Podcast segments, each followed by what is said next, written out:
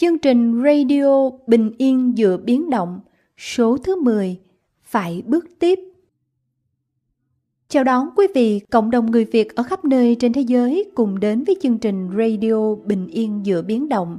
Chương trình này do thầy Minh Niệm và cộng đồng thiền tâm lý trị liệu miền tỉnh thức ở nhiều nơi cùng chung sức thực hiện. Chương trình radio này được phát sóng liên tục hàng tuần trên YouTube và podcast tại kênh chính thống và duy nhất là Minh Niệm. Kính thưa quý vị, vậy là chúng ta đã đồng hành với nhau qua chín số của chương trình radio Bình Yên Giữa Biến Động. Ngay từ khi radio số đầu tiên được phát sóng vào ngày hai mươi tám tháng ba, chỉ ba ngày trước khi lệnh cách ly xã hội của chính phủ được ban hành, thì chương trình đã nhận được sự hưởng ứng nồng nhiệt của quý đại chúng ở khắp nơi. Rất nhiều lời bình luận hoặc những bài cảm nhận rất xúc động được gửi trên các trang mạng xã hội, chia sẻ rằng nhờ sự có mặt kịp thời của chuỗi radio mà mọi người đã có thể vững tâm hơn và tìm lại được sự bình an trong thời khắc hoang mang nhất. Nhóm thực hiện chương trình còn nghe được rất nhiều câu chuyện dễ thương như có nhiều vị sẵn sàng thức đến tận khuya để có thể là một trong những người đầu tiên được nghe radio. Lại có nhiều vị lớn tuổi, trong khi chờ bản tiếng Việt số tiếp theo thì nghe bản tiếng Anh cho đỡ buồn dù không hiểu gì hết. Tất cả những câu chuyện trên cũng như những bức thư chân tình hoặc những lời bình luận động viên mà quý vị đã gửi đều là nguồn động lực rất lớn để nhóm thực hiện cố gắng nhiều hơn cho những số tiếp theo. Sau đây, kính mời quý vị đại chúng cùng đến với radio số mười với chủ đề Phải bước tiếp. Đây là một số radio rất đặc biệt, đánh dấu chặng đường hai tháng mà chương trình đã có mặt với mục đích giúp đại chúng nâng dậy tinh thần để cùng vượt qua thời khắc khó khăn. Và rồi chúng ta sẽ lại tiếp tục bước đi cùng nhau trên chặng đường phía trước.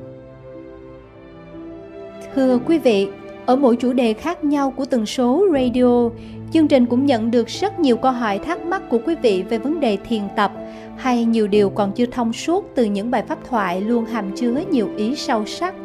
Vì vậy, nhằm đáp ứng sự mong mỏi của đại chúng, tại radio số mười lần này, chương trình sẽ bắt đầu bằng một tiết mục rất đặc biệt, đó là thầy Minh Niệm sẽ lần lượt giải đáp những câu hỏi mà nhiều đại chúng đã gửi về cho chương trình. Bây giờ, xin mời quý vị cùng đến với phần vấn đáp với thầy Minh Niệm do em xê Phan Anh thực hiện.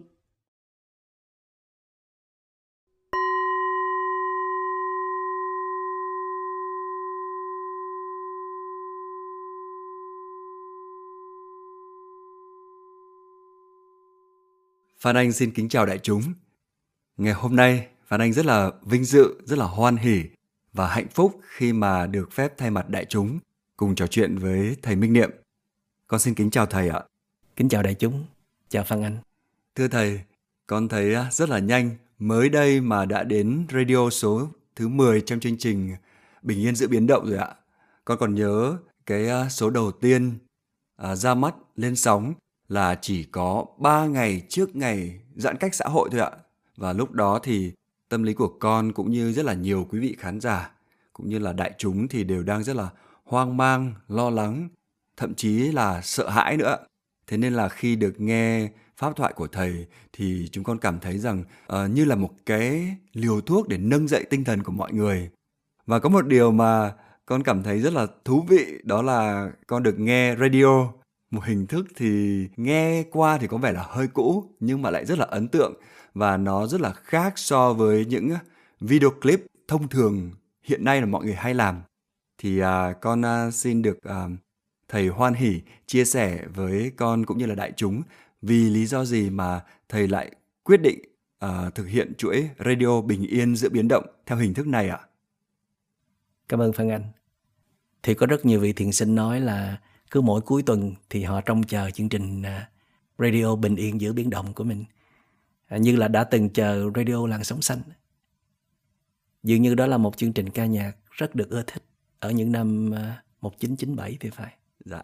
Và tại thời điểm đó thì các chương trình truyền hình cũng chưa có được phong phú như là bây giờ đâu.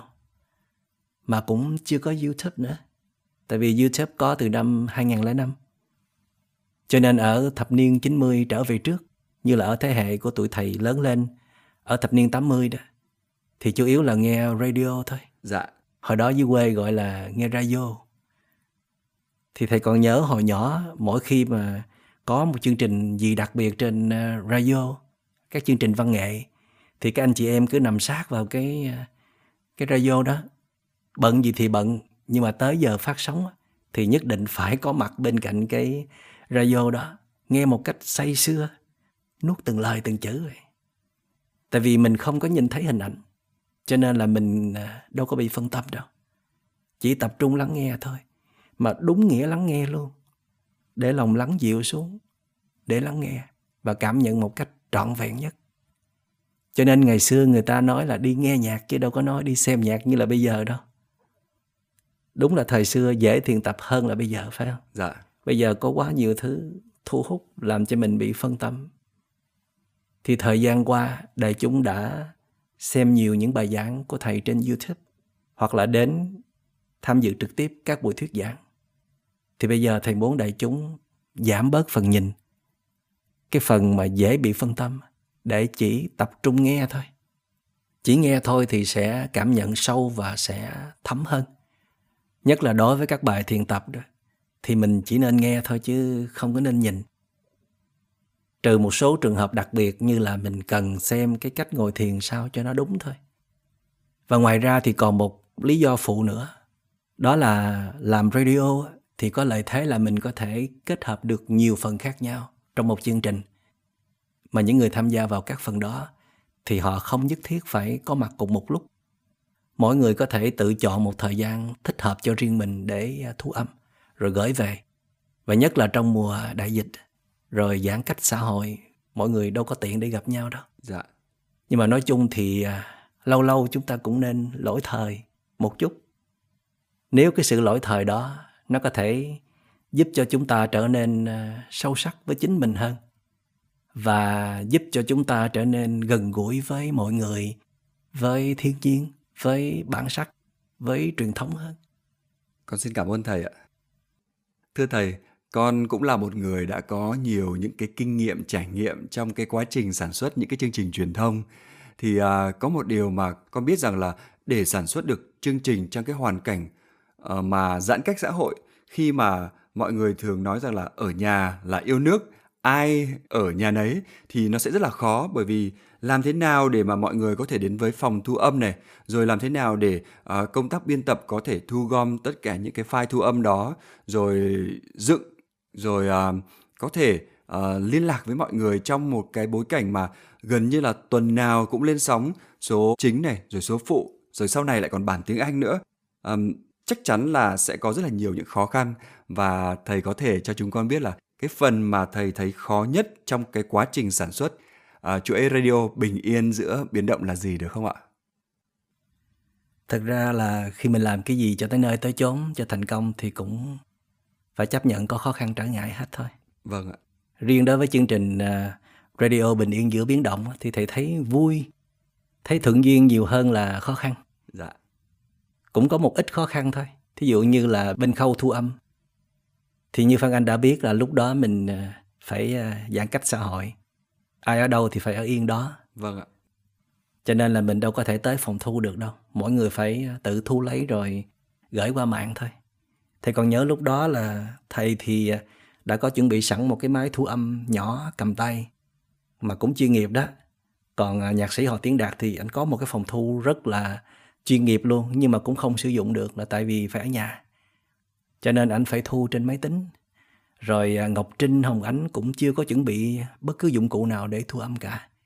Cho nên là thầy phải điều động các anh chị ở Sài Gòn phải khẩn thiết chạy tìm đặt mua những cái máy thu âm nhỏ cầm tay đó để gửi cho các bạn đó.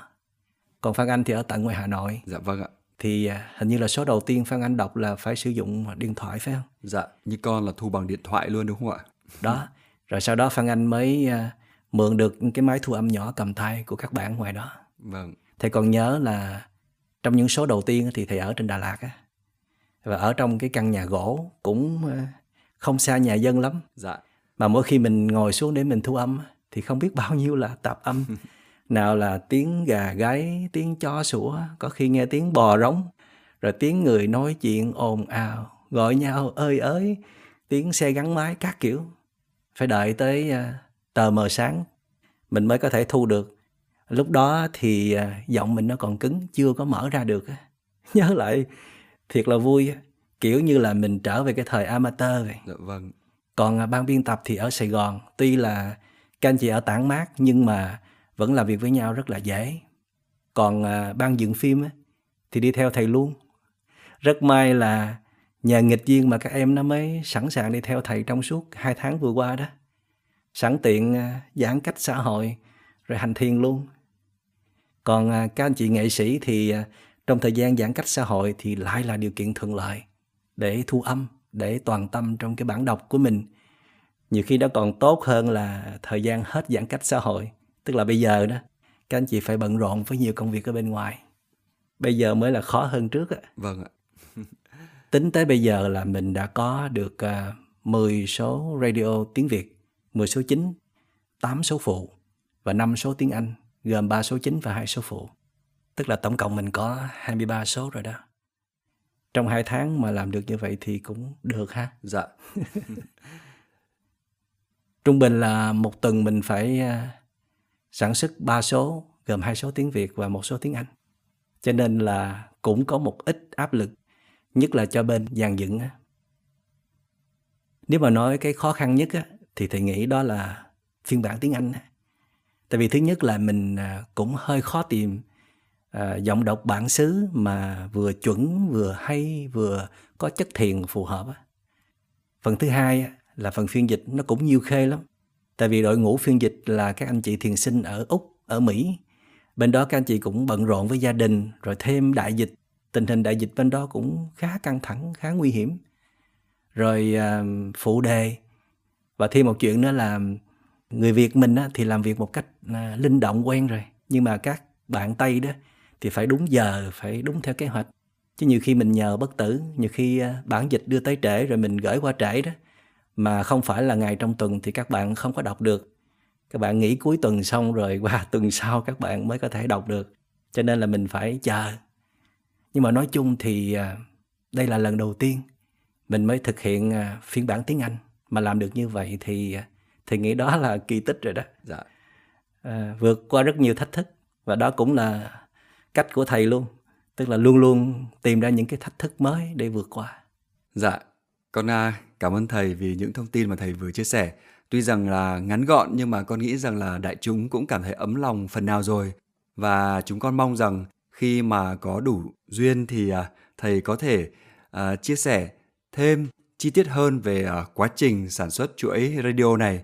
Một chương trình có thể nói rằng là đã nâng dậy tâm hồn của rất là nhiều người và ngày càng nhận được nhiều sự yêu quý và đồng hành hơn ạ. Còn bây giờ thì uh, con xin phép được gửi đến thầy những câu hỏi mà đại chúng đã gửi về chương trình. Và nó đi sâu hơn vào những nội dung chi tiết của từng chương trình radio ạ. Câu hỏi đầu tiên như sau ạ. Thưa thầy, dưới con mắt của một nhà tâm linh và trị liệu, xin thầy cho biết phương cách nào để có thể trở nên vô hại trước dịch bệnh corona. Con xin mời thầy. Có được vaccine là giải pháp hữu hiệu nhất. Dĩ nhiên rồi phải không? Dạ. Có vaccine thì... thì đó là giải pháp tốt nhất để ngăn ngừa sự lây nhiễm của dịch bệnh. Nhưng mà nếu chưa có vaccine, thì chỉ còn trông vào một điều duy nhất, đó là hệ miễn dịch, sức đề kháng của mỗi người. Tuy nhiên chúng ta nên nhớ là khi một biến cố xảy ra, thì chúng ta không chỉ chịu tổn thất từ chính những biến cố đó gây ra, mà chính những phản ứng của chúng ta, thái độ phản ứng, nó cũng góp phần rất lớn làm cho tình trạng trở nên tồi tệ hơn, khiến cho chúng ta trở nên vật vã, khổ đau hơn. Và sau đó nó còn để lại những sang chấn về tâm lý. Và nổi bật nhất đó là trầm cảm. Và như Tổ chức Y tế Thế giới đã khẩn báo, kêu gọi cộng đồng quốc tế hãy cùng chung sức để đương đầu với một cuộc khủng hoảng lớn về tâm lý do dịch bệnh gây ra. Là do chúng ta bị sợ lây nhiễm, sợ chết, rồi sợ người thân của mình cũng bị, rồi sợ giãn cách xã hội, sợ không biết làm gì trong những ngày giãn cách xã hội, sợ không biết ngày mai sẽ ra sao, sợ mất việc, sợ kinh tế bị suy sụp. Và có rất nhiều người tuy cũng ở trong đại dịch nhưng mà họ không sao cả. Họ không bị những biến động về tâm lý. Một phần là nhờ họ có thể là không có đi ngang qua tâm dịch, chưa có rơi vào chỗ nguy hiểm nhất, hoặc là kinh tế của họ vẫn chưa tới nỗi nào. Nhưng mà phần lớn là do họ có nội lực vững vàng. Họ đã có những trải nghiệm sóng gió rất nhiều. Họ có kinh nghiệm đối ứng. Họ chuẩn bị sẵn sàng đón nhận mọi rủi ro xảy ra trong cuộc đời. Nói chung là họ có sức đề kháng tâm hồn rất tốt. Cho nên chỉ có sức đề kháng của cơ thể và sức đề kháng của tâm hồn thuộc loại xịn, loại tốt thì mới có thể giúp cho chúng ta không bị dịch bệnh làm tổn hại nếu có bị lây nhiễm. Mà muốn có sức đề kháng tốt thì con đường duy nhất đó chính là luyện tập thôi. Chúng ta sống không chỉ để đi làm, để tạo ra cái này cái kia, để hưởng thụ, mà chúng ta còn phải luyện tập nữa. Tại vì nếu không, chúng ta sẽ chỉ sống với cái bản năng hời hợt, cạn cợt của mình, mà chúng ta sẽ không sử dụng được phần tinh hoa nhất của mình. Tại vì chúng ta có tham cầu về hạnh phúc và yêu thương một cách chân thật và bền vững mà, chứ đâu phải những muôn loài đó. Cho nên là quay về để luyện tập từ thể chất cho tới tinh thần chưa bao giờ là điều thừa thãi cả. Nó luôn luôn cần thiết, và nhất là tại thời điểm bây giờ. Con cảm ơn thầy ạ. Và đây là câu hỏi tiếp theo ạ. Trong những bài pháp thoại và cả trong sách nói không có gì phải sợ, thầy thường hay nói là khổ đau của con người hầu hết là do chính thái độ phản ứng của con người gây ra, chứ không phải do nơi hoàn cảnh. Xin thầy giải thích thêm ý này cho đại chúng thỏa đáng hơn được không ạ? Và liên hệ tới trận đại dịch đang diễn ra thì chúng ta cần học cách phản ứng như thế nào cho đúng đắn. Xin thầy tóm tắt cho vài ý chính để đại chúng dễ nhớ và thực hành luôn ạ. Con xin mời thầy. Đức Phật có đưa ra một hình ảnh rất là hay.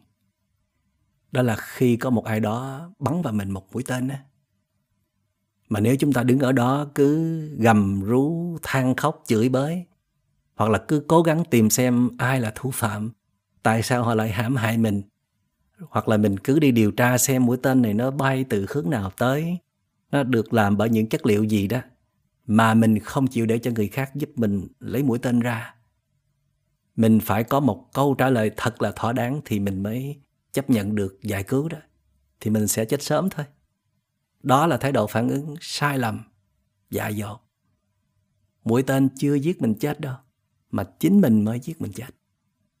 Đức Phật nói chính thái độ phản ứng tiêu cực, sai lầm, không cần thiết của chúng ta, nó chính là một mũi tên.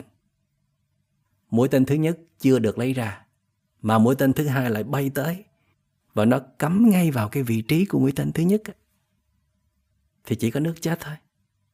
Cũng như là khi đại dịch diễn ra, thì đâu chỉ có tác hại của dịch bệnh không, phải không? Mà còn có những phản ứng của con người nữa. Và điều đáng tiếc nhất là bao nhiêu cái tệ hại sâu kín trong tâm hồn nó tuôn ra một lượt hết. Chính cái nỗi sợ quá mức của con người khiến cho chúng ta hành động một cách không có lý trí, không tỉnh táo nữa. Nhưng mà tại sao chúng ta lại phản ứng quá mức như vậy? Tại vì chúng ta đã từng cho rằng chuyện này sẽ không bao giờ xảy ra. Hoặc nếu có xảy ra thì bất quá như là những trận thiên tai, như là lũ lụt, như là động đất, như là sóng thần, thì chúng ta cũng đã từng đương đầu và giải quyết được, phải không? Nhưng mà lần này, đại dịch coronavirus, nó vượt ngoài tầm hiểu biết, kinh nghiệm đối ứng và cả sự phỏng đoán của con người. Dĩ nhiên, phản ứng là một điều hết sức tự nhiên. Nhưng mà qua đó, nó cũng cho ta thấy được sức chịu đựng của mình là như thế nào, thái độ của mình sống như thế nào, hướng ngoại hay là hướng nội, và nội lực của mình như thế nào. Cuộc đời là như vậy đó. Có chấp nhận hay không đó là sự chọn lựa của mỗi người. Nhưng mà dù muốn dù không gì thì chúng ta cũng nằm trong lòng bàn tay của vũ trụ và đất trời. Cho nên trước sau gì thì cũng phải tìm cách chấp nhận và vượt qua thôi. Mà muốn chấp nhận thì cũng phải học hỏi và luyện tập, chứ đâu phải là muốn chấp nhận là chấp nhận được đâu. Phải có một tinh thần vững mạnh, một trái tim ổn định thì chúng ta mới có thể chấp nhận những điều quá lớn lao như vậy. vậy thôi. Còn muốn thầy giải thích cho nó thỏa đáng hơn á, thì thầy nghĩ chắc là bạn phải sống thêm, phải trải nghiệm thêm nhiều nghịch cảnh nữa. Rồi từ từ bạn sẽ nhận ra được những bí ẩn của cuộc đời này. Nó không đơn giản như là chúng ta đã từng chủ quan nghĩ. Và nhất là suy nghĩ cho rằng chúng ta là thượng đẳng, là độc tôn trên thế gian này. Cho nên chúng ta phải xét lại rất nhiều thứ từ trận đại dịch này. Và nếu có vậy chính cần tóm lại để bạn dễ nhớ, dễ thực hành đó, từ trận đại biến động này, thì đó có thể là bạn hãy nhớ những cụm từ sau đây. Hãy coi chừng mũi tên thứ hai. Mình đang phản ứng trên thái độ nào? Nên chấp nhận hay là nên phản ứng? Nên mở lòng ra chấp nhận thay vì phản ứng. Hoặc là bài thơ mà thầy rất là tâm đắc. Nó như là lá bùa hộ mệnh của mình. Đó là tùy thuận theo hoàn cảnh, không buộc theo ý mình, giữ tâm không giữ cảnh, tâm bình, cảnh cũng bình. Con cảm ơn thầy ạ. Thưa thầy à, bây giờ là câu hỏi tiếp theo có liên quan đến radio số năm. Radio số năm có chủ đề là Cho hoa đào nở lúc xuân về, và chương trình này thì con cũng được góp sức một phần. À, còn cả radio số sáu có chủ đề Rồi ngày mai sẽ khác. Bạn à, có nói rằng là hai radio này đã khơi dậy niềm tin rất lớn trong lòng mọi người rằng ngày mai hoàn cảnh sẽ biến đổi và ngày mai chính bản thân của mỗi người cũng sẽ được thay đổi. Và thầy cũng đã nhấn mạnh rằng chỉ có nghịch cảnh đủ lớn thì mới đủ sức khơi dậy hết bản năng sinh tồn vĩ đại của con người. Vậy câu hỏi đặt ra là làm sao chúng ta luôn ý thức được những điều này? Tức là khi đương đầu với nghịch cảnh là luôn luôn nhớ rằng mình đang có bài thực tập khó và phải vượt qua thay vì tìm cách bỏ chạy hay phản ứng dữ dội. Uhm, bạn sợ là thầy không hiểu hay sao mà bạn lại còn phải giải thích này. À, bạn có thêm câu hỏi nữa ạ, thưa thầy. Có bí quyết nào để khi đương đầu với nghịch cảnh mà chúng con không sợ hãi và phải bỏ chạy vì nó quá khủng khiếp, nhiều khi nó quá sức với chúng con ạ? Con xin mời thầy. Để luôn ý thức được mọi thứ xảy ra xung quanh chúng ta hay là ngay trong chính chúng ta đó, thì điều kiện bắt buộc đó là chúng ta phải thường xuyên có mặt trong giờ phút có hiện tại. Nghĩa là chúng ta phải học cách để mà bớt suy nghĩ về quá khứ hay là tương lai. Chỉ tập trung sống sâu sắc trong giờ phút hiện tại thôi. Và nên nhớ là cho dù chúng ta đã có mặt trong hiện tại rồi, thì chúng ta còn phải học tập thêm nữa. Cách làm sao để không bị cuốn vào các đối tượng hay là bị nhấn chìm vào các đối tượng ở xung quanh chúng ta. Phải luôn học cách lùi lại để quan sát được đối tượng và cả những phản ứng của chính mình nữa. Nhất là tâm vướng mắc hay là tâm chống đối. Tức là chúng ta phải thiền. Thiền là như vậy đó. Thiền không chỉ giúp chúng ta dễ dàng phát hiện ra những phản ứng tâm lý của mình, mà bản thân của thiền nó có thể tạo sinh ra một nguồn năng lượng tỉnh thức, của bình an, của tự do, để rồi nó sẽ giúp cho chúng ta có thể ôm ấp và chuyển hóa được những nguồn năng lượng tiêu cực đến từ những phản ứng của chúng ta. Thiền còn giúp cho chúng ta có thể khơi dậy được những hạt giống tích cực nằm sâu kín trong tâm hồn và nhận diện được những điều kiện hạnh phúc xung quanh mà chúng ta đang sở hữu. Nhờ đó mà chúng ta sẽ không quá chú trọng, không quá chăm bẩm vào những nghịch cảnh đang xảy ra. Chúng ta có thể có được niềm an vui, sống giữa những biến động. Và bí quyết để đương đầu với nghịch cảnh quá lớn khiến chúng ta không có sợ hãi hay là bỏ chạy đó, thì đó chính là chúng ta phải luôn học cách để đón nhận những điều bất như ý nhỏ nhỏ xảy ra mỗi ngày trong đời sống, mà chúng ta không có cố gắng để tránh né hay là loại trừ. Phải học cách quan sát được chính mình, chính những phiền não bên trong của mình. Và đó chính là cách để chúng ta có thể tích lũy nội lực. Thậm chí là chúng ta phải luôn đặt mình vào điều kiện khó khăn, những nghịch duyên, nghịch cảnh, để chúng ta nhìn lại những phản ứng của mình, để chúng ta luôn có một cái kỹ năng nhạy bén để vượt qua được những khó khăn đó. Để rồi tiếp nhận hay là giải quyết những khó khăn, nó trở thành một cái thói quen của mình. Chứ còn chúng ta cứ hướng ra bên ngoài tìm sự hấp dẫn, tìm những điều kiện thuận lợi để phục vụ cho bản ngã thôi, thì nội lực của chúng ta sẽ yếu mãi thôi. Dạ, con xin cảm ơn thầy ạ, và cũng xin được gửi lời cảm ơn quý vị khán giả đã gửi câu hỏi này. Một câu hỏi mà đã giúp cho chính bản thân Phan Anh đã cũng có những cái câu trả lời rất là rõ ràng và vững tâm hơn để mà mình có thể à, đương đầu đối diện với nghịch cảnh. Và xin phép được à, gửi đến thầy và đại chúng câu hỏi tiếp theo như sau ạ. Thưa thầy, trong chuỗi radio này, thầy đã nhắc rất nhiều đến vũ trụ, đến nguyên tắc vận hành của đất trời. Con xin được thầy giải thích thêm vũ trụ hay đất trời là ai được không ạ? Ngoài ra, xin thầy cho biết có sự khác biệt như thế nào giữa luật hấp dẫn và luật nhân quả ạ? Và một ý nữa, đó là theo tinh thần của Radio bảy, chung tay đẩy lùi nghịch cảnh, thầy có kêu gọi mọi người hãy cùng nhau hướng thiện, tạo nhiều năng lượng lành. Như vậy có đủ sức để đẩy lùi được nghịch cảnh hiện nay không ạ? Câu này khó ha. Để thầy sẽ cố gắng uh, diễn đạt một cách dễ nhất có thể. Vũ trụ hay là trời đất không phải là một cá thể hay là một chủ thể riêng biệt, mà đó là một tổng thể được kết tinh bởi hàng tỷ tỷ yếu tố, bao gồm hữu hình, vô hình, vật thể, năng lượng. Tức là cái hợp thể vũ trụ hay là trời đất đó không có một cái ngã, không có một cái tôi, không phải là một đấng quyền năng. Do đó mà không có thương với ghét, không có ưu ái người này hay là ghét bỏ người kia, không nâng niu, không trừng phạt. Nhưng mà sở dĩ chúng ta nói là trời đất thương hay là trời đất sẽ trừng phạt, đó chỉ là một cách nói thôi. Chứ thật ra là chúng ta phải chịu tác động của quy luật vận hành của vũ trụ, của trời đất. Tại vì chúng ta là một phần của vũ trụ, của trời đất mà.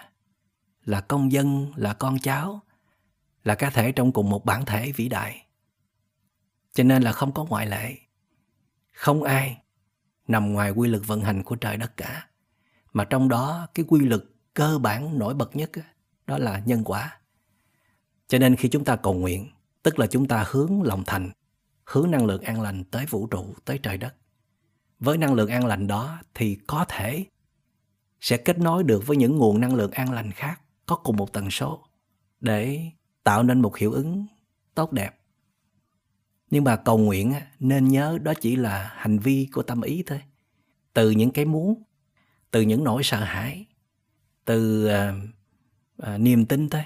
Nó sẽ không thể nào đủ mạnh so với một hành động cụ thể. Cho nên hiệu lực của sự cầu nguyện thường rất ít. Cầu nguyện nó thuộc về giải pháp tâm lý nhiều hơn. Tức là chúng ta có một điểm tựa về tinh thần. Chúng ta tin vào những điều tốt đẹp sẽ được ban tặng.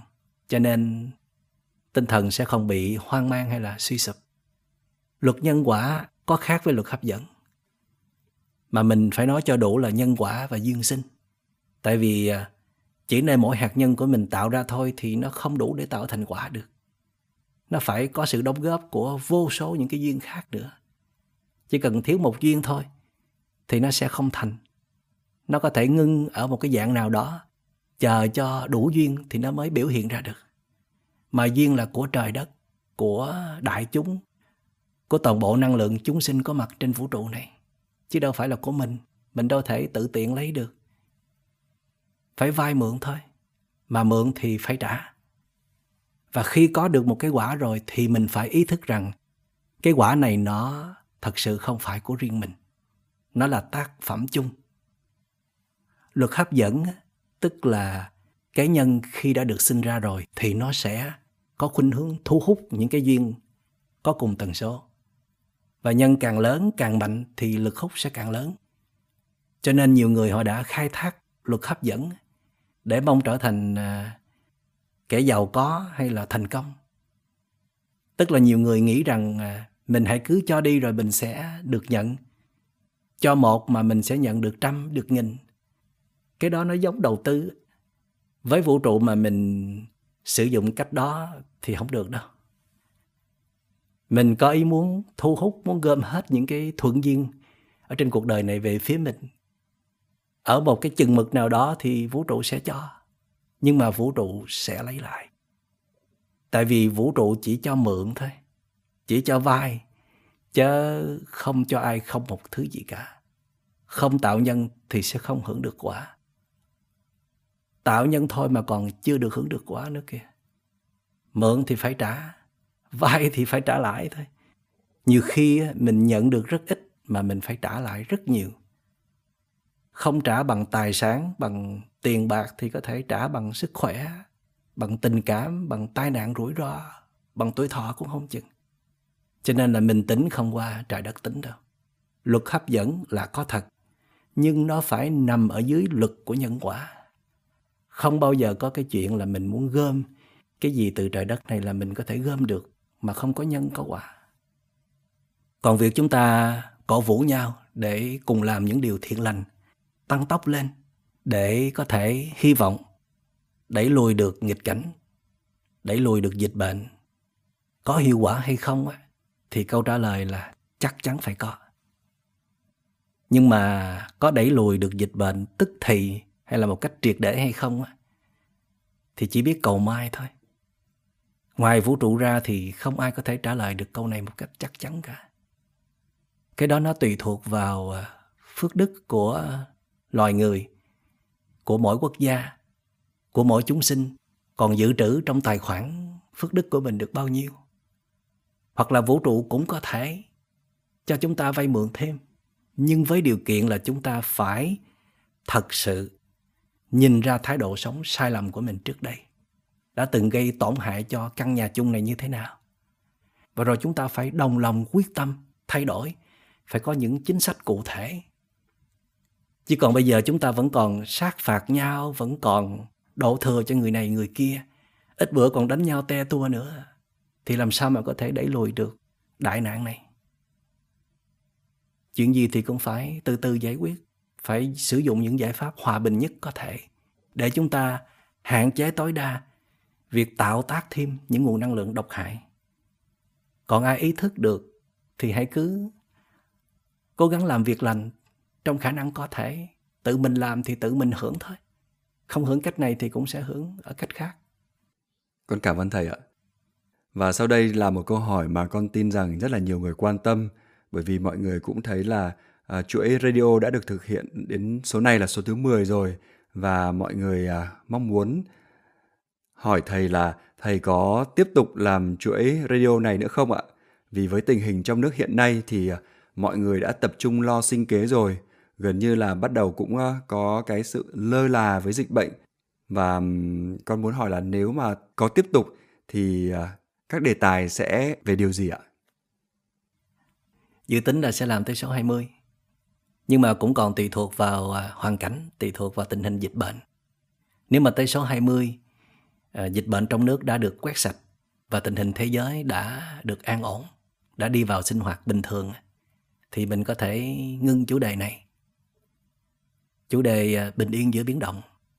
Có thể là mình sẽ tiếp tục làm radio, tại vì đại chúng đang rất là yêu thích cái hình thức này. Nhưng mà mình sẽ chọn chủ đề khác. Thí dụ như là đề tài mà Tổ chức Y tế Thế giới đang báo động đó, sự khủng hoảng về tâm lý trong và sau đại dịch. Tức là đề tài giúp đỡ những người bị tổn thương về tâm lý, đặc biệt là trầm cảm. Còn đề tài từ số mười một cho tới hai mươi thì sẽ tập trung vào câu chuyện hậu đại dịch. Tại vì đó cũng là một chặng đường rất cam go và cả rủi ro nữa. Dạ, con cảm ơn thầy đã chia sẻ những điều vô cùng quý báu và sâu sắc. Sau đây thì con xin được hỏi một số ý nhỏ mà con thấy rằng là có khá là nhiều đại chúng quan tâm và nhận ra, đó là hầu hết các tác phẩm mà chuỗi radio sử dụng thì đều là những cái tác phẩm của nhạc sĩ Trịnh Công Sơn. Và xin hỏi thầy là vì sao ạ? Và trong số những tác phẩm của nhạc sĩ Trịnh Công Sơn thì đối với thầy thì thầy thấy bài nào là sâu sắc nhất ạ? Và điều cuối cùng thì không phải là câu hỏi của đại chúng, mà con xin phép được gửi tới thầy một uh, nguyện cầu nho nhỏ của con. Đó là thầy có thể tặng con cũng như là đại chúng bài thơ Cho hoa đào nở lúc xuân về mà do chính thầy gửi tặng được không ạ? Cảm ơn Phan Anh. Thầy có nói với nhạc sĩ Đỗ Bảo là rất là khó để chúng ta có thể tìm thấy những bản nhạc nói về uh, những cung bậc cảm xúc sâu sắc hay là về thân phận của con người giữa muôn trùng nhạc Việt. Và thầy cũng có khích lệ nhạc sĩ Đỗ Bảo là hãy dành thêm sự ưu ái để viết về dòng nhạc này thay vì chỉ nói về tình yêu thôi.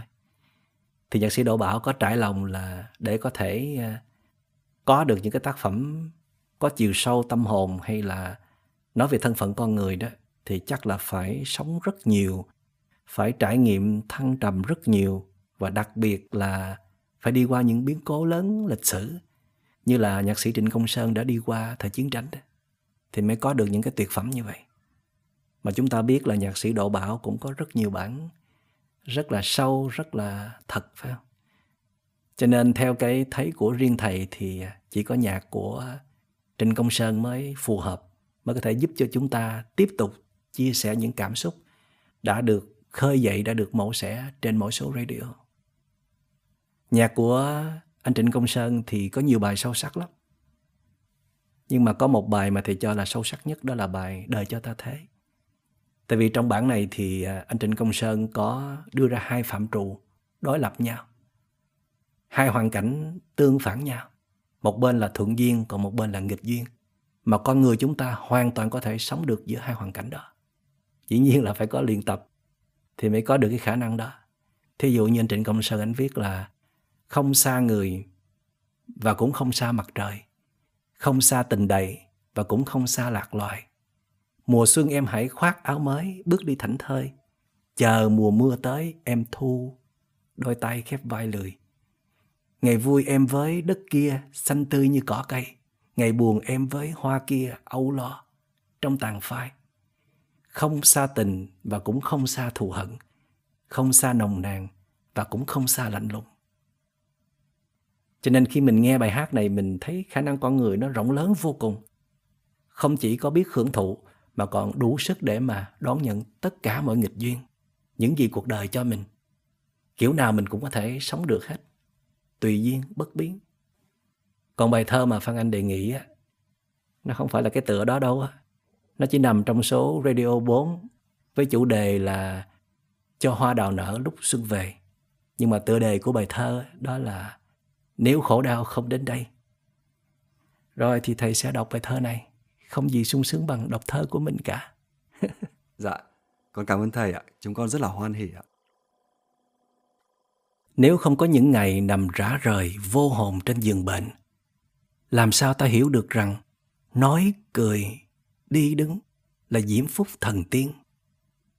Nếu không có những ngày dầm mình trong mưa bão triền miên, làm sao ta biết được ngồi yên bên bếp lửa nhà, hơ tay, lòng sẽ ngập tràn ấm áp.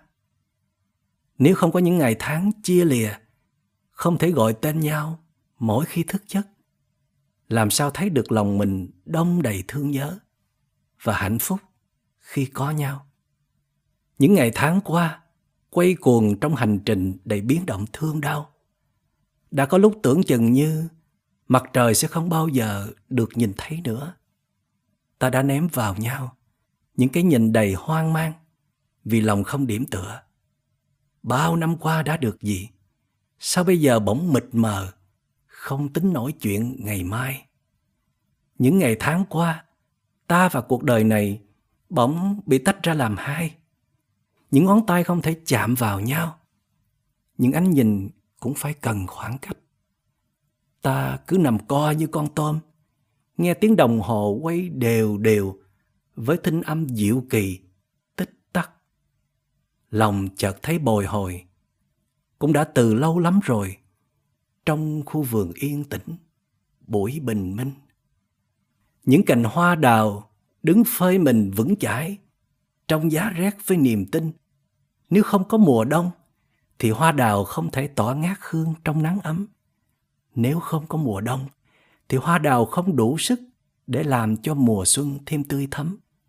Nếu khổ đau không đến kịp bây giờ thì hạnh phúc cũng sẽ tình cờ như mỗi ngày lặng lẽ ra đi.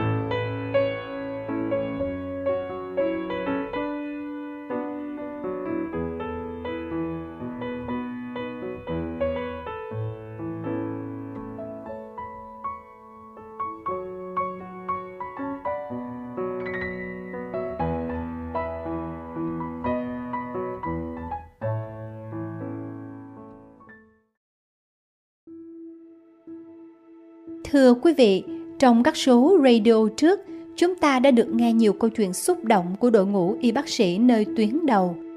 Dù vậy, vẫn còn nhiều mặt khác trong sự hy sinh thầm lặng của họ mà chúng ta vẫn chưa được nghe kể để có thể cảm thông được hết. Câu chuyện dưới đây tuy xảy ra vào đại dịch SARS năm hai không không ba, nhưng đã cho ta thấy thêm nhiều phẩm chất cao quý của những thiên thần áo trắng trong cuộc chiến chống lại những kẻ địch vô hình, đặc biệt là tinh thần không chùn bước như những chiến binh thật thụ.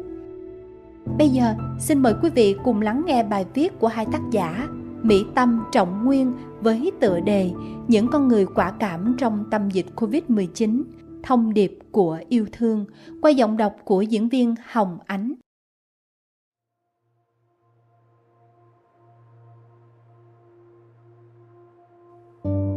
Bất kỳ ai chưa từng ở trong tâm dịch đều khó có thể hiểu được tâm trạng của các y bác sĩ đang ngày đêm chiến đấu với đại dịch nguy hiểm này. Cùng là những người hành nghề y, thông tin về các y bác sĩ tại Bệnh viện Bạch Mai bị phân biệt đối xử khi nơi này đang trở thành ổ dịch có nguy cơ tiềm ẩn lớn nhất đã làm tôi cảm thấy rất rầu lòng. Có nhân văn hay không khi chúng ta lại quay lưng xa lánh chính những người đang ngày đêm tận lực cứu mạng người khác? Họ cũng là những con người bình thường, và bác sĩ là công việc với chữ nghiệp gắn chặt với chữ nghề. Bạn biết không, không dễ gì để có thể luôn là ngọn lửa sưởi ấm cho những con người đang tuyệt vọng bởi sự tàn phá của con virus ác nghiệt này. Họ cũng đã phải trải qua những cung bậc cảm xúc rất khó chịu đựng. Tôi muốn kể bạn nghe câu chuyện cảm động về hành trình vượt qua thử thách sinh tử của một trăm tám mươi tám nhân viên y tế tại Bệnh viện Tan Tock Seng, Singapore cách đây mười bảy năm. Để minh chứng tuyệt vời cho điều đó, và để bạn có thể cảm thông hơn, trân trọng hơn và yêu thương hơn những anh hùng thầm lặng của chúng ta. Chúng ta cùng quay ngược lại thời gian nhé. Tạm biệt, chúng tôi đi đây. Tháng ba năm hai không không ba, ba người từ Hồng Kông trở về Singapore đã mang theo một mầm bệnh bí ẩn chết người. Bệnh viện Tan Tock Seng là nơi khám điều trị cấp cứu cho ba bệnh nhân đó, và thừa cơ, virus đã lây lan cho các nhân viên chăm sóc, phục vụ trong bệnh viện và cả những bệnh nhân đến thăm khám. Chẳng mấy chốc, nơi đây đã trở thành ổ dịch và một nhóm nhân viên y tế đầu tiên đã được cử đến ứng cứu. Đối với nhóm y bác sĩ này, còn quá nhiều điều mà họ vẫn chưa được biết. Nguồn gốc virus, con đường lây truyền, một căn bệnh hô hấp lạ thường, kỳ quái mà họ chưa từng chứng kiến, nên càng chưa thể biết tên. Điều duy nhất mà họ biết về chủng virus này là sự lây nhiễm nhanh chóng và tỷ lệ tử vong cao. Một nỗi sợ hãi bắt đầu bao trùm, xâm chiếm tâm trí họ. Họ không biết phải làm gì hơn là sửa soạn vật dụng cá nhân để lên đường nhận nhiệm vụ. Họ ôm hôn chào tạm biệt gia đình trong tâm trạng ngổn ngang, giằng xé về bổn phận cứu người và những nguy cơ mà họ phải đối mặt, như bị nhiễm bệnh và buộc phải cách ly. Họ tự chuẩn bị cho mình một tình huống tồi tệ nhất khi Singapore đã có trung tâm chính thức để quản lý và điều trị SARS. Tất cả các trường hợp nghi nhiễm đều được chuyển đến Bệnh viện Tan Tock Seng nhằm ngăn chặn sự lây lan của đại dịch đầu thế kỷ hai mươi mốt. Sự hy sinh cao cả. Dịch bệnh tiếp tục lây lan. Các đồng nghiệp của họ đã bắt đầu xuất hiện các triệu chứng nhiễm bệnh. Độ an toàn và hiệu quả của các phương pháp bảo hộ bị hoài nghi. Sự bất lực trong tình huống không thể kiểm soát và nỗi sợ hãi khi chính mình có thể trở thành nguồn lây nhiễm cho người khác đã trở thành áp lực đè nặng đối với mỗi người trong số họ. Dù vậy, khi trở về nhà, họ vẫn luôn mang theo điện thoại bên mình chỉ để liên tục cập nhật tình hình của đồng nghiệp. Họ tự nghi ngờ bản thân, dõi theo mọi dấu hiệu trên cơ thể mà dường như đều liên quan đến SARS. Họ vô thức tự cách ly mình với những người thân yêu. Một vài người trong số họ không dám ôm hôn con vì cảm giác lo âu nhiễm bệnh và một số thì quyết định ở lại bệnh viện. Họ đã đặt sứ mệnh cứu người lên trên hết bằng cách không ôm hôn con trong suốt nhiều tuần để đảm bảo an toàn cho người thân mà vẫn có thể chăm sóc cho bệnh nhân. Tôi sẽ không hôn con tôi để những người khác được tiếp tục hôn con của họ. Trớ trêu thay, SARS đã tạo nên sự hoán đổi định mệnh vô cùng cay nghiệt. Bệnh nhân trở thành người bạn và các y bác sĩ trở thành bệnh nhân. Trong điều kiện thiếu hụt nhân viên y tế, những người còn lại tiếp tục gồng mình điều trị cho những người bạn có thể ra đi bất cứ lúc nào. Một số người cảm thấy bất lực, thống khổ khi không cứu được bệnh nhân cũng như phải chứng kiến sự ra đi của đồng nghiệp. Những cảm xúc xen lẫn hỗn độn. Tạ ơn Chúa, đó không phải là tôi. Mỗi ngày khi tôi đi làm, tôi cảm ơn vì vẫn còn có thể được ở đây. Tại sao không phải là tôi? Những câu hỏi liên quan đến sự sống và cái chết luôn bủa vây tâm trí họ. Cuộc sống quá bất trắc và phận người quá mong manh. Vài người trong số họ đã bắt đầu sắp xếp công việc cho gia đình để phòng trường hợp họ có thể là người tiếp theo. Họ bị phân biệt đối xử. Dịch bệnh vẫn tiếp tục lây lan khó kiểm soát. Nhưng dù sao, cứu người là sứ mệnh của các y bác sĩ, những người đáng được tôn trọng khi phải làm việc trong môi trường tiềm ẩn quá nhiều nguy hiểm và phải đối diện với lằn ranh sinh tử quá khắc nghiệt. Họ có thể phải hy sinh tính mạng khi làm nhiệm vụ vào thời điểm Bộ Y tế Singapore công bố Bệnh viện Tan Tock Seng là trung tâm điều trị SARS không chỉ đối mặt với sự đe dọa của chủng virus này. Khi rời bệnh viện, một vài người trong nhóm các y bác sĩ ấy đã bị chủ nhà cắt hợp đồng cho thuê. Một số khác không được phép sử dụng phương tiện giao thông công cộng nếu ai đó nhìn thấy đồng phục của họ. Ngay cả những người thân yêu cũng nhìn họ bằng ánh mắt cảnh giác, như thể họ là nguồn lây nhiễm nghiêm trọng. Nhiều nhân viên y tế bị ngăn cản không được gặp con cái, cũng như tạm thời chia tay vợ hoặc chồng. Họ phải tự khử trùng trước khi về nhà hoặc buộc phải cách ly. Không bỏ cuộc. Còn nhiều, nhiều và nhiều hơn nữa những vấn đề nghiêm trọng mà họ phải đối diện. Nhưng may thay, ý thức trách nhiệm, tinh thần đồng đội, sự hy sinh, niềm tin và sự hỗ trợ từ nhiều phía là động lực to lớn giúp họ vượt qua khủng hoảng.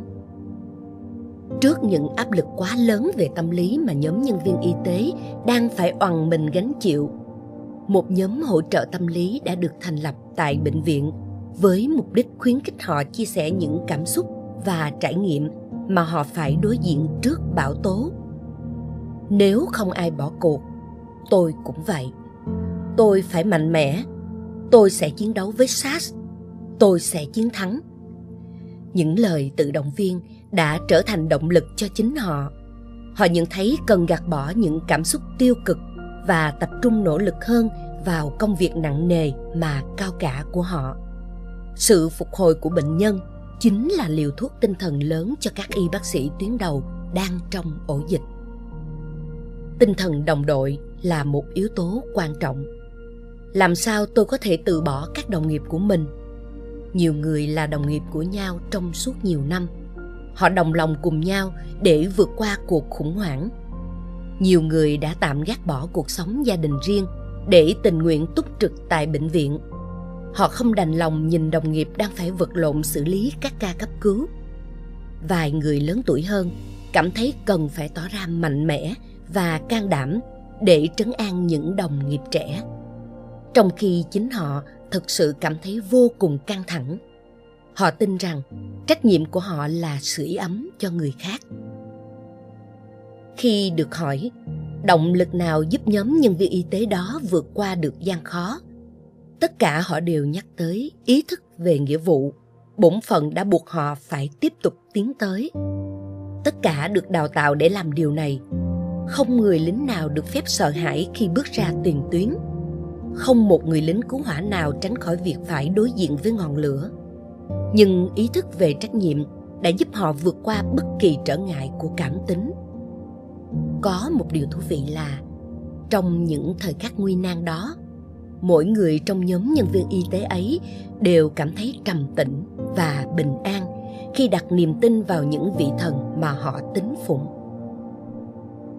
Ngày ba mươi mốt tháng năm năm hai nghìn không trăm lẻ ba, sau ba tháng chiến đấu kiên cường và nhờ sự hy sinh thầm lặng của họ, Singapore đã tuyên bố ngăn chặn thành công dịch SARS.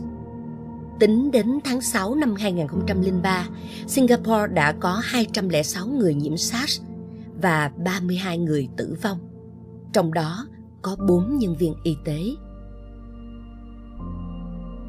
Việt Nam, chúng tôi tin các bạn.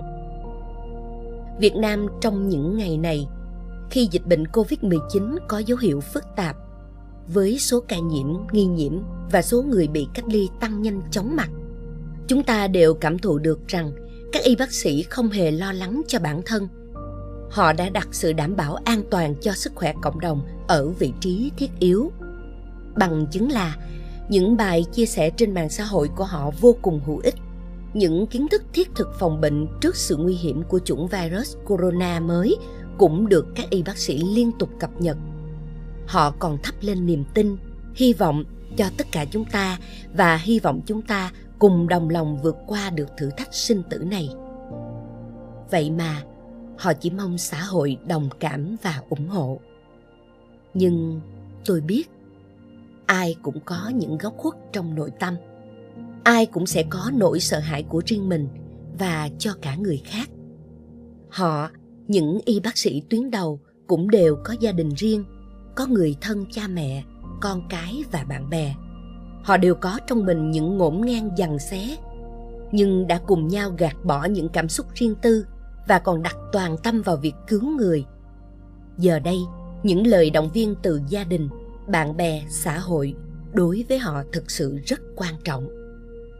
Những trải nghiệm của các nhân viên y tế tại Singapore cách đây mười bảy năm thực sự là một câu chuyện cảm động đầy nhân văn, một nguồn động viên lớn cho tất cả các đồng nghiệp của họ trên thế giới đang ở tuyến đầu đối diện với chủng virus corona mới, một cuộc khủng hoảng chưa từng biết hồi kết. Họ là những anh hùng thầm lặng trên mặt trận không tiếng súng, với kẻ thù vô hình nhưng đầy hiểm nguy. Chúng ta chỉ có thể gửi đến những lời cầu nguyện và yêu thương tới cho họ. Các bạn sẽ chiến thắng coronavirus. Chúng tôi tin các bạn. Hãy chia sẻ lời động viên của bạn nhé. Rất có thể họ sẽ nghe được.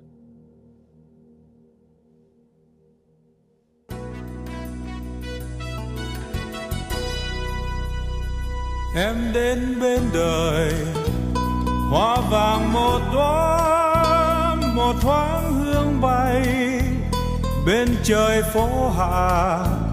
Nào có ai hay ta gặp tình cờ, nhưng là cơn gió em còn cứ mãi bay đi.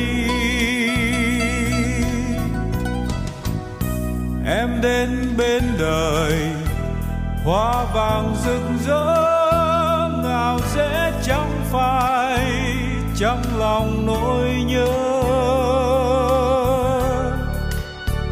Ngày tháng trôi qua cơn đau mịt mù,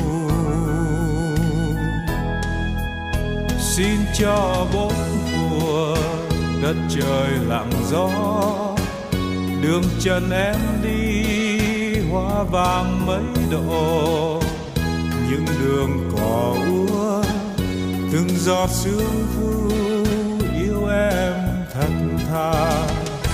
Em đến nơi này bao điều chưa nói, lặng lẽ chia xa xa lòng quá vội, một cõi bao la ta về ngậm ngùi. Em cười đâu đó trong lòng phố xa đông vui. Em đến nơi này vui buồn đi nhé, đời sẽ trôi xuôi qua gành qua suối. một vết thương thôi riêng cho một người.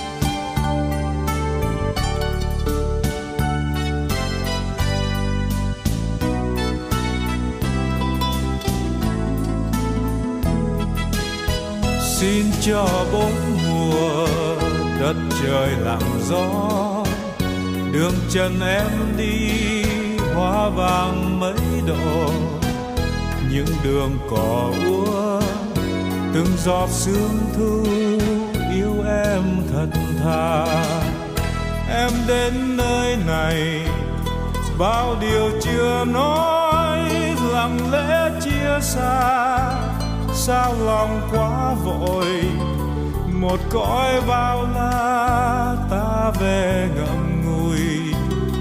Em cười đâu đó trong lòng phố xa đông vui. Em đến nơi này vui buồn đi nhé, đời sẽ trôi xuôi qua gành qua suối. Một vết thương thôi riêng cho một người.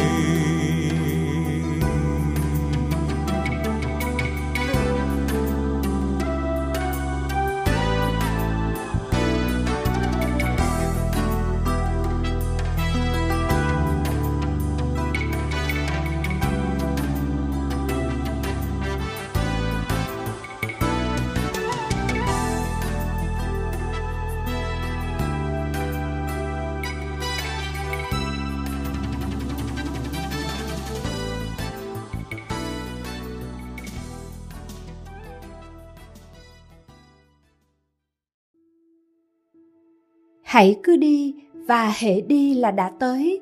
Mỗi giây phút được sống trong tinh thần lạc quan, trong niềm tin đúng đắn, trong năng lượng tích cực tràn trề, để từ đó ta nhìn thấy đâu đâu cũng là điều kiện của hạnh phúc, và bất kỳ người thân quen nào cũng là lý do để khiến ta phải sống thật kiên cường và thật giá trị, thì ta đã về tới đích rồi. Bởi đích đến của ta là tìm thấy được chính mình và giá trị chân thật của cuộc sống, chứ không phải là điểm B, là cuối con đường, là trở thành hay đạt được một cái gì đó để khiến cho bao người phải kính trọng, nể phục. Tiếp theo, xin mời quý vị cùng lắng nghe bài viết Phải bước tiếp được trích trong quyển sách Không có gì phải sợ của tác giả Minh Niệm qua giọng đọc của nhạc sĩ Hòa Tiến Đạt.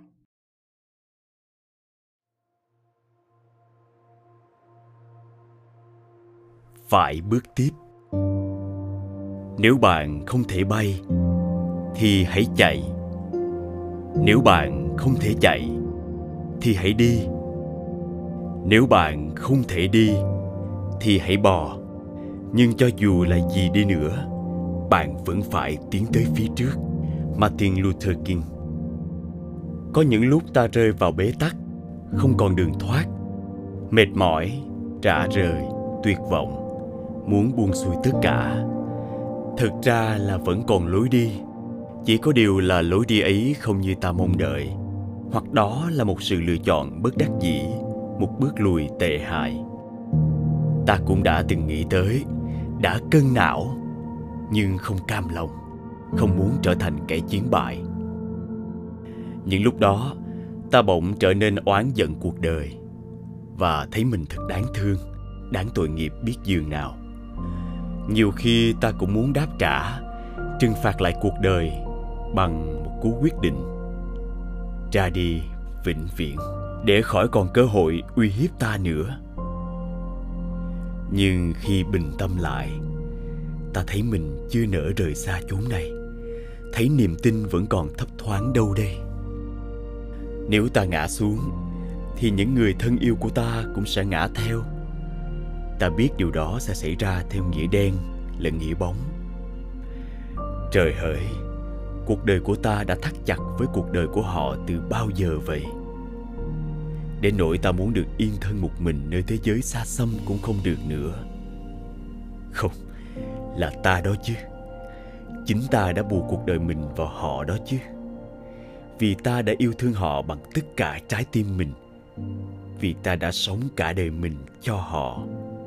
Nói một cách thẳng thắn và không khoan nhượng rằng, từ lâu ta đã mất quyền được dừng bước và bỏ cuộc rồi. Chỉ còn một sự lựa chọn duy nhất là phải bước tiếp.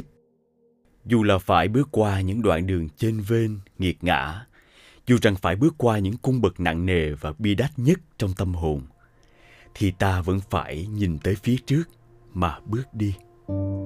Đừng quay đầu nhìn lại, vì sẽ mất hết thời gian và sẽ khiến ta bận lòng, luyến lưu và nhụt chí.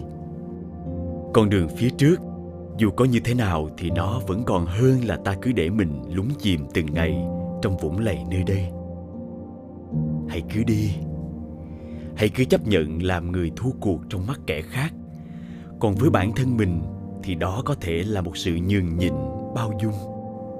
Mà dù ta vẫn thấy mình đang thất bại thì ta vẫn có quyền tin rằng ngày mai ta sẽ không phải như là hôm nay, sẽ vượt ra khỏi những giới hạn tầm thường để ít nhất là đủ sự tỉnh táo và bản lĩnh mà không lặp lại với xe đổ. Hãy cứ đi.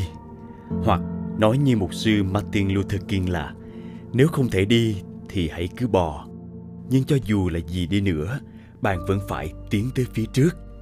Tiến về phía trước không có nghĩa là không còn chịu thiệt thòi hay đau đớn, mà có nghĩa là ta đã thực sự chấm dứt sự yếu hèn, nhu nhược của bản thân. Nhưng thực tế là khi ta đã tự nhấc chân ra khỏi cái vũng lầy mà chính ta đã từng góp phần khoét sâu vào đó, thì ta mới nhận ra rằng những gì ta suy nghĩ hay phản ứng hôm qua hoặc trước đây chỉ là một phần hết sức nhỏ bé trong cái tổng thể vĩ đại gọi là tôi này. Người ta nói, loài đại bàng biết bão tới từ rất sớm, trong khi loài khác lo tìm nơi trú ẩn, thì đại bàng lại bay lên một đỉnh núi thật cao và chờ bão tới. Đại bàng dang rộng đôi cánh để mượn sức gió mà bay vút lên bầu trời cao, rồi cưỡi lên cơn bão đang hoành hành phía dưới. Để có được khả năng này, đại bàng đã phải khổ luyện từ hồi còn bé xíu. Đại bàng mẹ đã gấp chúng ra khỏi tổ. Vì sợ hãi nên đại bàng con lại nhảy vào cái tổ mà bấy giờ đại bàng mẹ đã tháo lớp cỏ mềm ra, nên chỉ còn lớp gai nhọn. Bị chảy máu, đau đớn, đại bàng con lại nhảy ra. Thì lần này đại bàng mẹ lại quăng chúng vào cái tổ đầy gai nhọn kia, khiến chúng kêu la thảm thiết. Tiếp đến, đại bàng mẹ lại ném chúng vào khoảng không. Đến khi đại bàng con kêu lên vì sợ hãi, thì đại bàng cha mới bay tới bắt lấy chúng và đem về tổ. Việc này lặp đi lặp lại liên tục cho đến khi đại bàng con có thể tự vỗ cánh tung bay, cảm thấy thích thú và tự tin vào khả năng bay lượn một mình. Và dù đại bàng đã trưởng thành, đã vững chãi rồi, thì nó vẫn luôn kiên trì luyện tập, đề cao cảnh giác, chỉ bay chung với đại bàng trên vòm trời cao mà thôi. Con người cũng vậy. Nếu không có bất cứ sự khổ luyện nào, thì đừng trông mong gì có thể sải cánh bay tự do và an toàn trong bầu trời vốn luôn ẩn chứa những trận phong ba bão táp. Một mình chưa xong mà ta lại còn kéo theo bao nhiêu sinh mạng. Nếu như thuở nhỏ không đủ may mắn để trải nghiệm qua những môi trường đào luyện khắc nghiệt, dù là gia đình hay trường đời, thì đây, hôm nay, ta đang có một cơ hội quý giá mà trời đất trao tặng cho ta. Nghịch cảnh hôm nay là để buộc ta phải dừng lại và chuyển hướng. Và không còn hướng nào đúng đắn và tươi sáng hơn là hướng quay về chính mình để chiến thắng và vượt qua.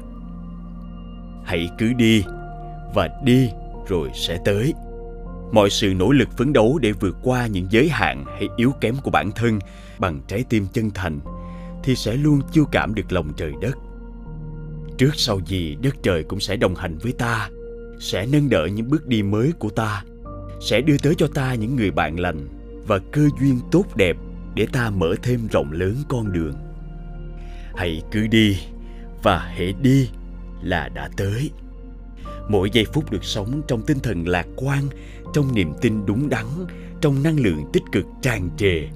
Để từ đó, ta nhìn thấy đâu đâu cũng là điều kiện của hạnh phúc, và bất kỳ người thân quen nào cũng là lý do để khiến ta phải sống thật kiên cường và thật giá trị. Thì ta đã về tới đích rồi. Bởi đích đến của ta là tìm thấy được chính mình và giá trị chân thật của cuộc sống, chứ không phải là điểm B, là cuối con đường, là trở thành hay đạt được một cái gì đó để khiến cho bao người phải kính trọng, nể phục. Hãy bay lên, bay cao, bay thật oai hùng như đại bàng, chưa bao giờ biết sợ phong ba.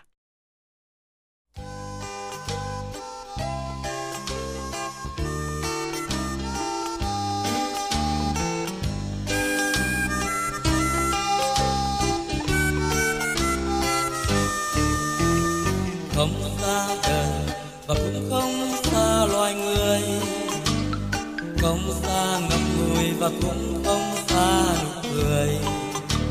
Đời cho ta thế cứ hãy cất bước đi mọi nơi, gặp nhau trong phố xin yêu khôn nguôi những thân người. Đời cho ta thế cứ hãy sống tới như mọi ai, mặc rằng sông kia sẽ cuốn đất khác xa biển ơi. Không xa trời và cũng không xa một người, không xa dạng người và cũng không xa đỏ đầy.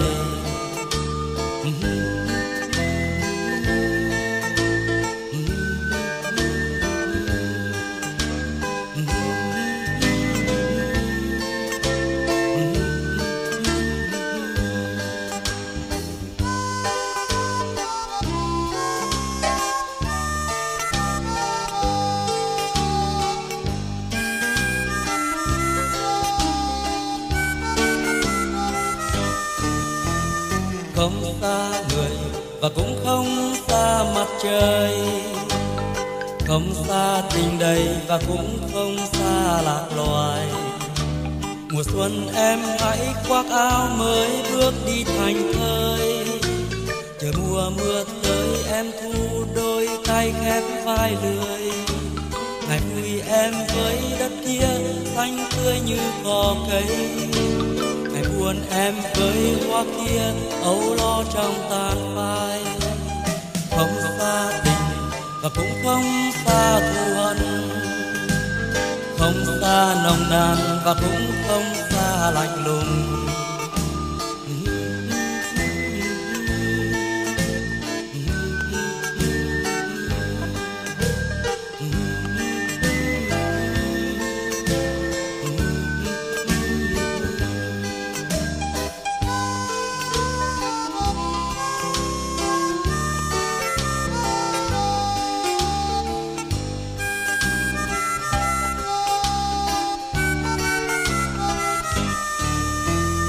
Không xa bờ và cũng không xa mịt mù, không xa cửa nhà và cũng không xa ngục tù.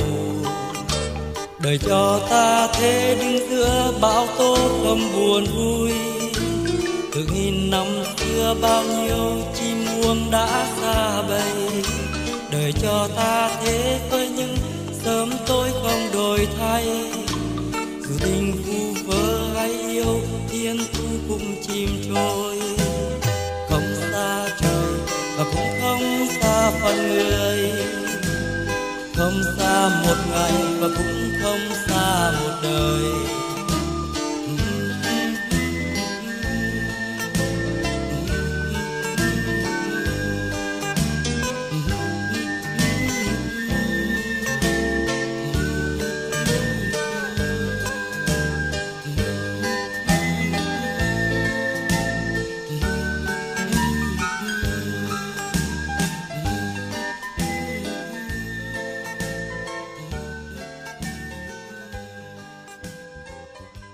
Thưa quý vị, trong chính những thời điểm cam go nhất thì lòng quả cảm, tính kiên nghị trong mỗi người có dịp bước ra để giúp chúng ta vượt qua, Sau đây, xin mời quý vị đến với một câu chuyện đặc biệt của một người lính đang đối mặt với cái chết khi anh đạp lên trúng một trái mìn. Và hơn thế nữa, anh còn phải đối diện với một thứ khác cũng dữ dằn kinh khủng không kém gì cái chết. Đây là đoạn tóm lược trong phim Mai, tức Bãi Mìn, do chính thầy Minh Niệm ghi lại. Mời quý vị cùng thưởng thức phần diễn đọc hấp dẫn này của diễn viên Hồng Ánh và em xê Phan Anh. Bãi Mìn, mắc kẹt. Mike và Tom là hai chàng lính thủy đánh bộ được cử đi bắn hạ tên thủ lĩnh của nhóm khủng bố. Trong khoảnh khắc xáo trộn tâm lý, Mike bỗng lừng khừng rồi bỏ qua cơ hội vàng để ra tay mà cả hai đã chờ đợi suốt ba tháng sáu ngày trên sa mạc cát nóng Trung Đông. Tệ hại hơn, Mike để cho kẻ địch phát hiện và truy sát ngược lại. Họ phải chạy bán sống bán chết và rớt vào vùng nguy hiểm, bãi mìn. Trận bão cát quét ngang qua, quăng tấm biển cảnh báo khu vực bãi mìn ngay trước mặt, khiến Mike hoang vía và bắt đầu e dè, đặt xuống những bước chân cẩn trọng. Trong khi Tom lại quả quyết rằng đó chỉ là trò bịp của bọn thổ dân để dọa những kẻ muốn xâm nhập vào làng của họ, nên vẫn ngang nhiên bước tới. Bùm! Tom rú lên một tiếng kinh hoàng rồi lăn đùng ra kêu gào thảm thiết với đôi chân bị đứt lìa. Mike đứng bất động như trời trồng khi chứng kiến cảnh kinh khiếp đó sát ngay trước mặt, và đồng thời nhận ra mình cũng đang đạp lên một trái mìn. Tom vì không vượt qua nổi cái đau và mất mát quá lớn nên tự kết liễu mình bằng hai mũi thuốc phòng vệ morphine. Còn Mike dùng hết sức bình sinh để dằn cơn hoảng loạn và dùng hết kỹ năng sinh tồn đã được đào luyện bài bản để xoay sở, nhưng xem ra không thể tự thoát thân được. Chỉ cần một chút sơ hở, chỉ cần trượt chân ra khỏi nắp trái mìn tí xíu, khiến cho trọng lượng đè xuống trái mìn bị giảm đi, thì một cái bùm nữa có thể xảy ra, bởi lò xo nút bật đã bung ra rồi. Mike đành gọi về trạm căn cứ để xin cầu cứu, nhưng bên đó trả lời là phải năm mươi hai tiếng đồng hồ nữa thì mới có thể tới giúp. Lý do là vì bão cát liên tục nên không thể đem trực thăng tới. Và ngoài ra, tuy có một đoàn hộ tống phía sau, nhưng họ lại đang tập trung chiến đấu với kẻ địch ở biên giới. Trạm căn cứ còn đưa ra thông tin kiểu mìn lác đác trong khu vực đó có thể duy trì hoạt động trong khoảng bốn mươi năm. Nhưng mười năm sau khi sản xuất, họ nói là khoảng bốn phần trăm sẽ bị sai chức năng. Sau mười lăm năm, con số này có thể cao tới bảy phần trăm. Anh không chờ nổi thì có thể thử. Hoặc anh hãy sử dụng bài diễn tập Truman, đào một chiến hào nhỏ để che chở anh khỏi sóng xung kích của vụ nổ đối với các bộ phận chính của cơ thể, nhưng không đảm bảo toàn thây. Trời ạ, à, phải làm sao đây? Làm sao dám đặt mạng mình xuống con số đảm bảo an toàn chỉ là bảy phần trăm? Làm sao dám thoát thân khi không chắc bộ phận trên cơ thể phải bị bỏ lại? Và làm sao đứng giữa sa mạc như thiêu đốt suốt năm mươi hai tiếng đồng hồ? Rồi làm sao có thể giữ chân trụ này liên tục suốt gần ba ngày trời không cho sơ sẩy?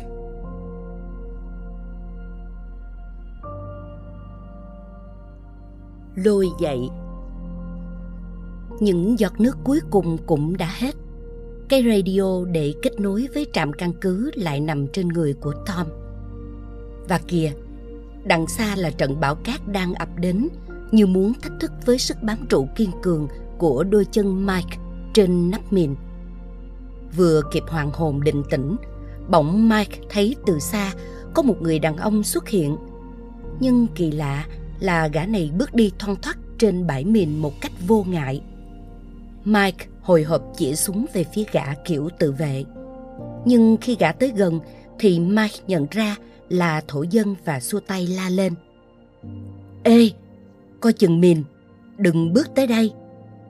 Nhưng gã ấy dường như không hiểu Mike nói gì, cứ ung dung bước.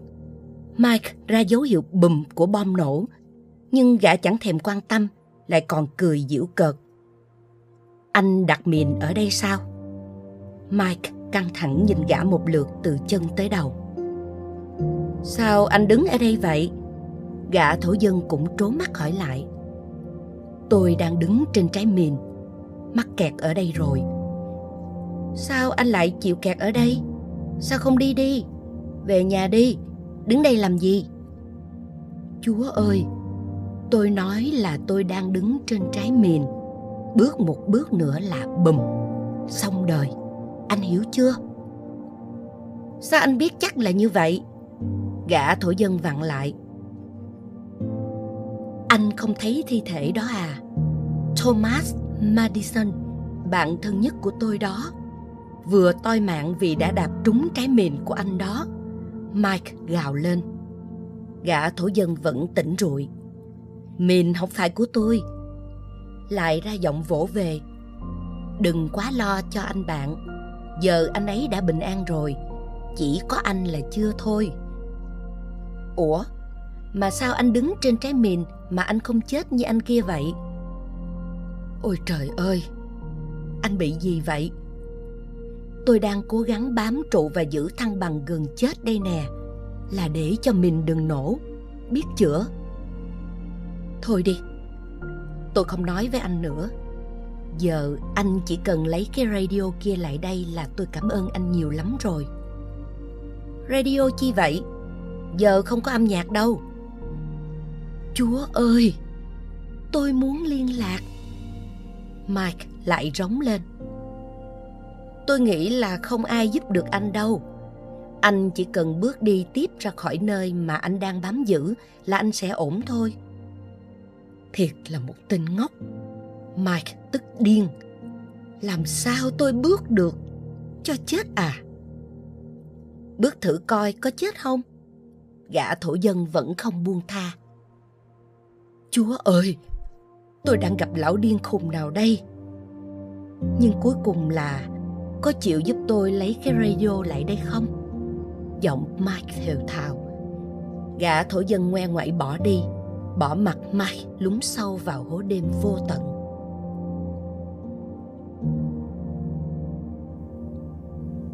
Khai thông. Sáng hôm sau, khi Mike còn đang ngủ gật trong thế chân trụ chân quỳ, vì đêm qua không chợp mắt được bao nhiêu, thì gã thổ dân lại xuất hiện. Mike cau nhàu. Tôi không đủ hơi sức để nói chuyện vớ vẩn với anh đâu. Anh tên gì? Gã thổ dân chẳng hề quan tâm Mike tỏ vẻ gì. Mike. Mike cũng miễn cưỡng trả lời. Trong ngôn ngữ của anh thì nó có nghĩa gì nhỉ? Chứ còn trong ngôn ngữ của tôi thì nó có nghĩa là kẻ chẳng thể bước tiếp. Mike có nghĩa là Michael ông nội ơi. Hừm, nhưng mà một gã bơ bơ thì hiểu cái gì chứ? Mike mai mỉa. Anh gọi tôi là bơ bơ mà anh có hiểu nó có nghĩa gì không? Gã thổ dân bắt đầu phấn khích. Là người tự do đó. Hừm. Thôi, là gì cũng được. Là gì thì cũng làm ơn đi lấy giùm tôi. Thôi mà, Mike và Michael. Gã ngắt lời Mike. Mà tại sao anh lại dẫm lên trái mìn vậy chứ? Tôi xin nhắc lại, là do tôi không biết mìn ở đâu khi tôi bước đi. Không như ông. Sai bét, cả hai chúng ta đều không biết mìn ở đâu cả. Nếu tôi cứ đâm đầu vào bãi mìn thì sớm muộn gì tôi cũng sẽ đạp trúng mìn thôi.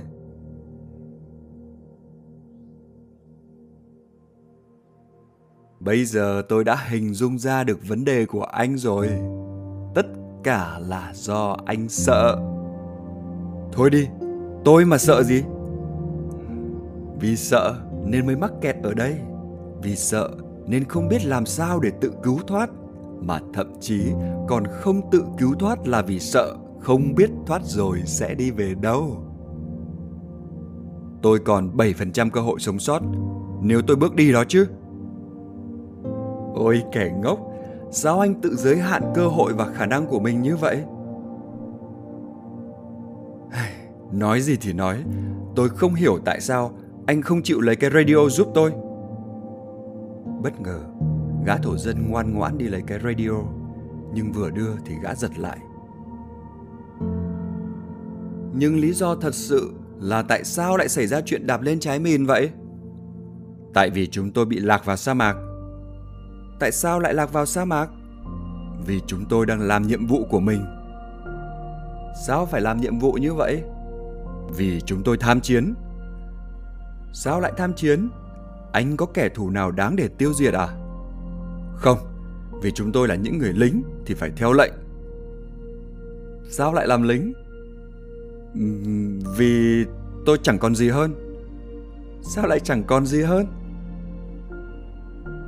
Câu hỏi của gã thổ dân làm Mike trầm ngâm, thẫn thờ, đưa mắt nhìn về chân trời xa xăm vô vọng. Anh vẫn còn muốn cái radio này chứ? Gã thổ dân hạ giọng. Mike chụp lấy radio và cố gắng liên lạc về trạm căn cứ, nhưng không một lời đáp. Gã thổ dân như chỉ chờ tới giây phút này, kề sát vào mặt Mike khai thị. Hãy tự bước tiếp trên đôi chân của mình đi, tự giải phóng chính mình đi, đừng chờ đợi ai nữa.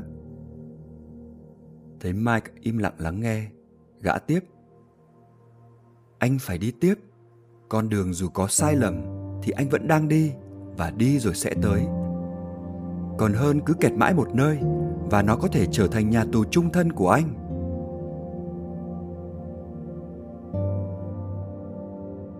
Vết thương. Đêm sa mạc thật rùng rợn. Len giữa vũng đêm nặng trịch là tiếng tru tréo của bầy sói đi săn mồi.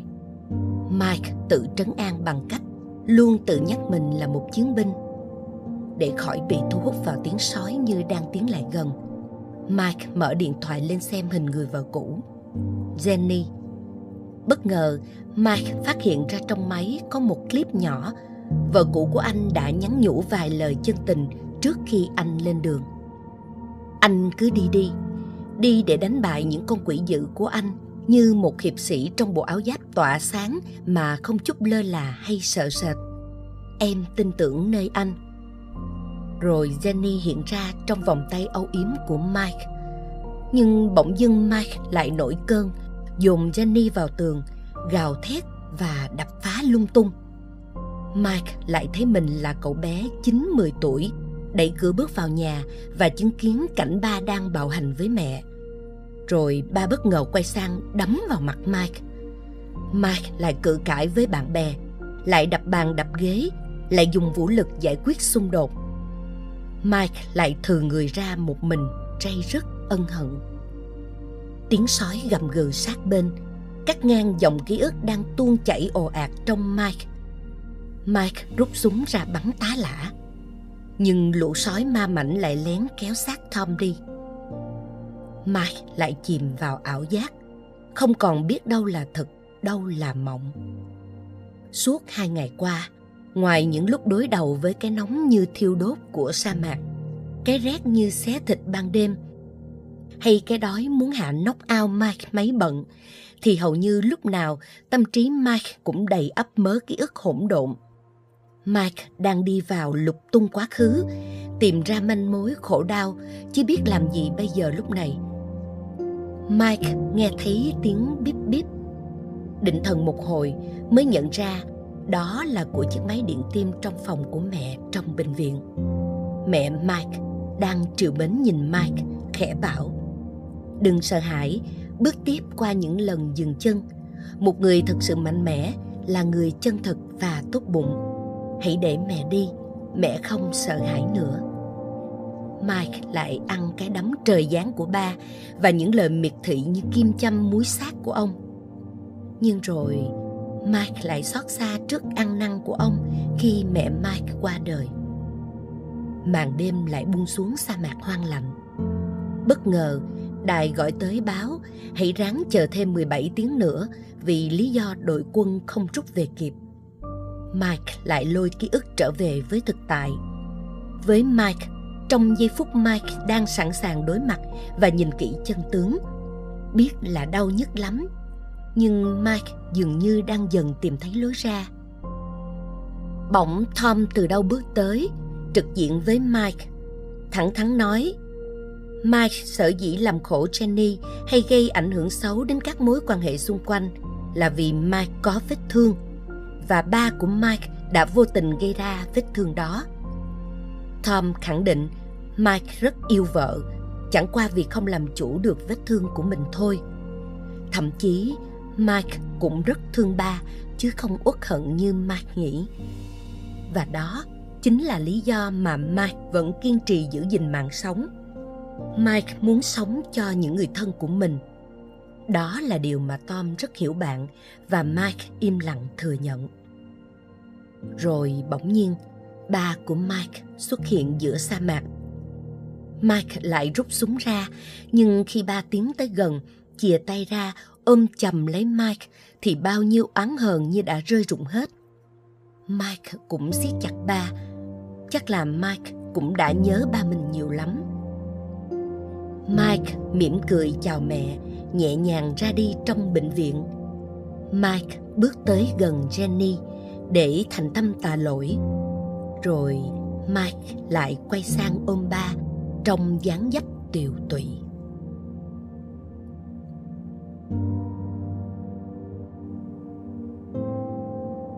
Bừng tỉnh, Mike sắp ngã xuống vì kiệt sức thì trời ạ, à, đoàn quân cứu viện đã tới.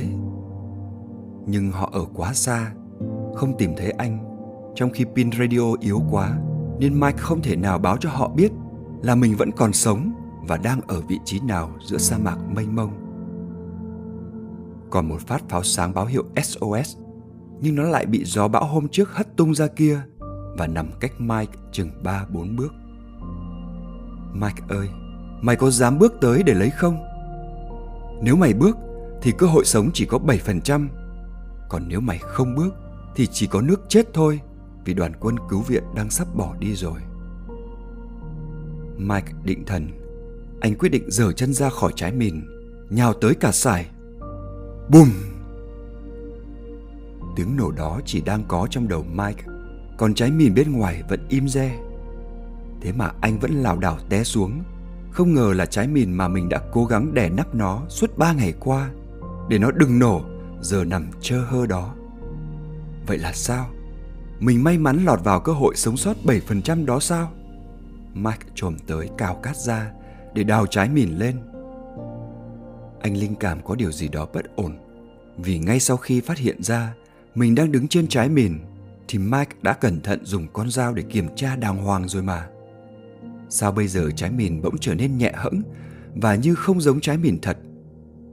Anh cầm trái mìn lên, tá hỏa. Chúa ơi, nó không phải là trái mìn.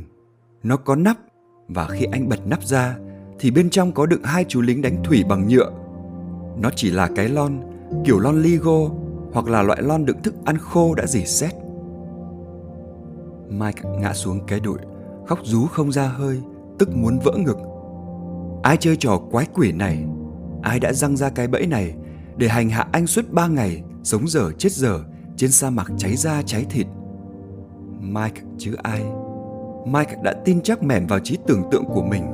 Mike không trực tiếp nhìn thấy trái mìn mà lại tin đó là thật, là trái mìn, là vật nguy hiểm, để rồi tự chôn chân ở đó cho đến sắp chết. Mà cái chết cũng có thể xảy ra ngay khi hết thực phẩm, hay bị bầy sói thịt tươi giữa đêm mất cảnh giác và thiếu liều mình chiến đấu, hay cả vì tuyệt vọng rồi tự sát. Mike ơi, sao mày lại làm như vậy? Nhưng khoan, nhìn lại xem. Sao Mike thấy lòng nhẹ tênh, như bay bổng trong giây phút này vậy? Mike biết rồi, vì nhờ mắc kẹt ở bãi mìn mà anh đã hóa giải được nỗi khổ niềm đau bấy lâu, tháo được nút thắt của cuộc đời mình.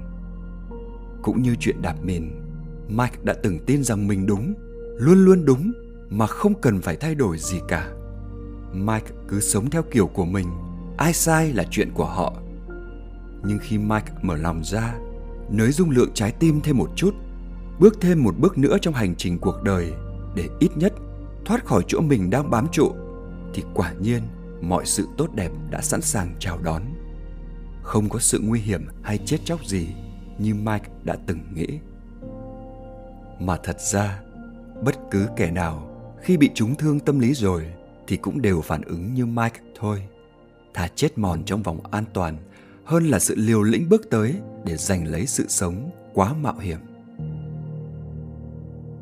Mike cũng kịp thời tung trái pháo phát sáng lên, kịp thời trở về tiếp nhận con người mạnh mẽ kiên cường của mình, kịp thời trở về gia đình để kết nối lại tình thâm.